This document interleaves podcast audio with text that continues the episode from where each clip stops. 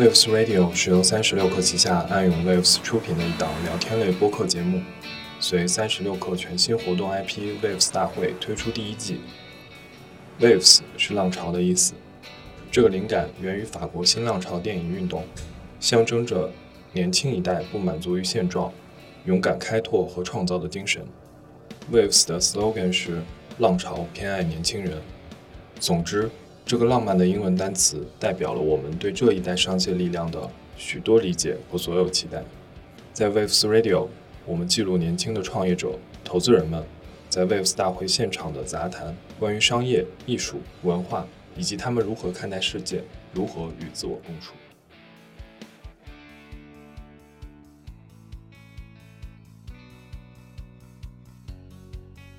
Hello，大家好，我们是爱用 Waves。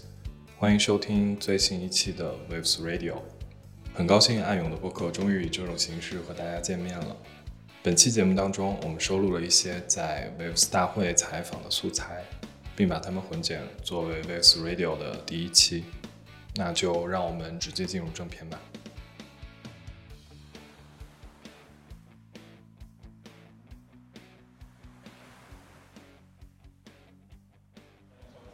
这里是 Waves 新浪潮2023大会活动的现场，我是今天的。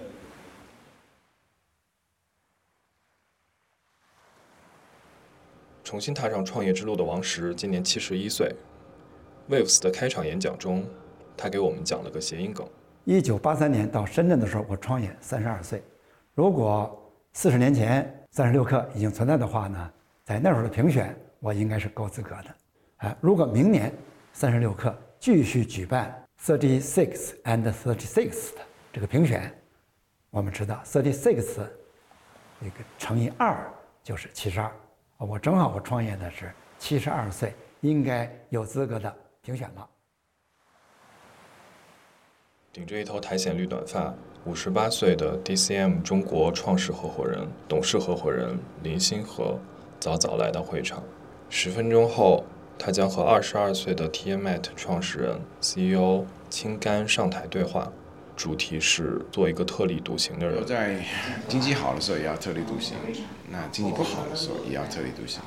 那这个时候你有点恐惧感，如果万一你觉得你是对，但别人都觉得你是错，那怎么办？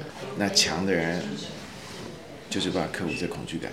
我觉得什么叫比人家更早看到什么东西啊？我觉得这个呢，有一点运气吧。你自己觉得什么是对，你去做，然后你花时间去说服其他人来跟你看到你看到的 vision，然后足够人加入你的 vision 以后，有点像传教士，所以做科技就是做传教士，不是说要看到未来。Who knows the future? I don't, right? You don't know the future.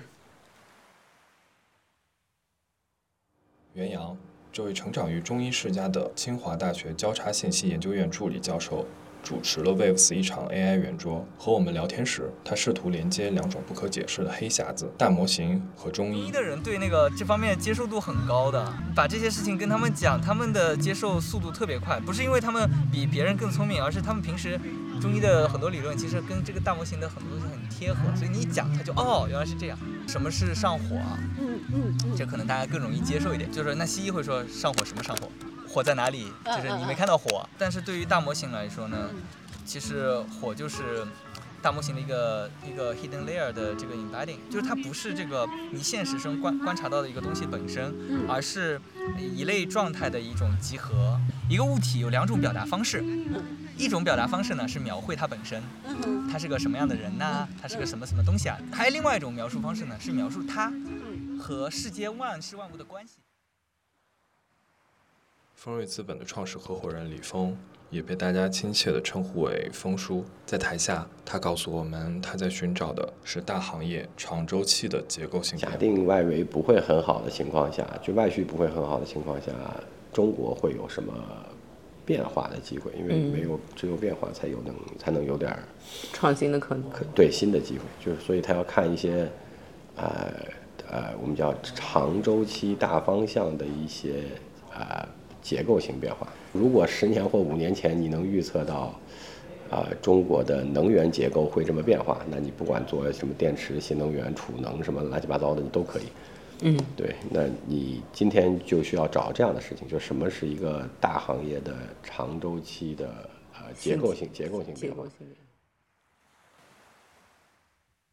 在一级市场消费遇冷的当下，木棉资本内向基金的创始合伙人孙婷婷和我们聊了聊消费冬相。对较冷。从我们来说，FA 肯定就是说你消费做交易没有那么容易嘛，嗯，那么你就要更高标准的去选项目，然后有更长的耐心去做。即便是好的标的，你也要付出比较多的努力，嗯，不确定性比较大。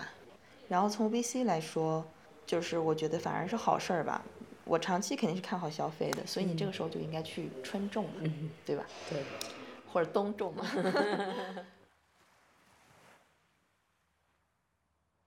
一个月前 b o s s y 创始人和前 CEO 刘光耀在公众号上发布“我刘光耀融资五亿，二十八岁辞任 CEO”，引起哗然。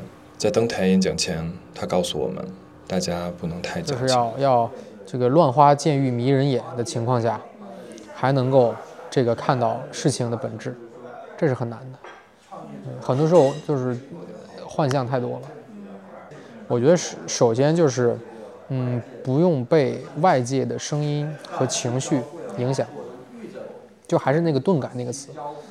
这种钝感是不光是对于伤害的屏蔽，甚至对于赞美的屏蔽也是很重要的。如果我们没有那么飘，没有那么膨胀，就不会像今天这样。我觉得就是要体验这种落差，人生才完整。没有说一直要坐着电梯往上走的，大家不能太矫情。和刘光耀提及的钝感一样，平静下来，强迫自己不飘，也是姚颂给我们的答案。Waves 上，他分别以东方空间 CEO 和 C 放的创始合伙人的身份参与了创业成功与否，我觉得这个时候又会有一个本质的大的区别，就是你的心态会变得成熟和稳定非常非常多。做深建科技的时候做到 A 轮、A 加轮，我们也拿到了投资，然后 AI 芯片当时又站上了风口，所以会有无数的媒体要来采访你，无数的活动请你去做报告。呃，无数的投资人，不管是通过 FA 介绍，通过他们投资的朋友介绍，要来跟你聊一聊。不管是说想投你，还是想了解这个行业，嗯，有一段时间你真的会很飘，会很飘，就沉溺于那种，呃，大家给你塑造的你很牛逼的那种飘飘然的环境中。当时我自己是花了一定的方式吧，就强迫自己冷静下来了。四位投资人在台上聊完科幻，我们找到了这位科幻导演，他叫图拉古，同时也是一家视听技术公司的我。是导演，导演的时候那是光环，你去他们都说，哎呦，涂导进来了。现在去说，小图，你那公司做什么的？拍电影拍了很多爱情片，嗯，我并不喜欢拍这种片子，我想拍一点科幻，所以我就需要一个工具为自己服务。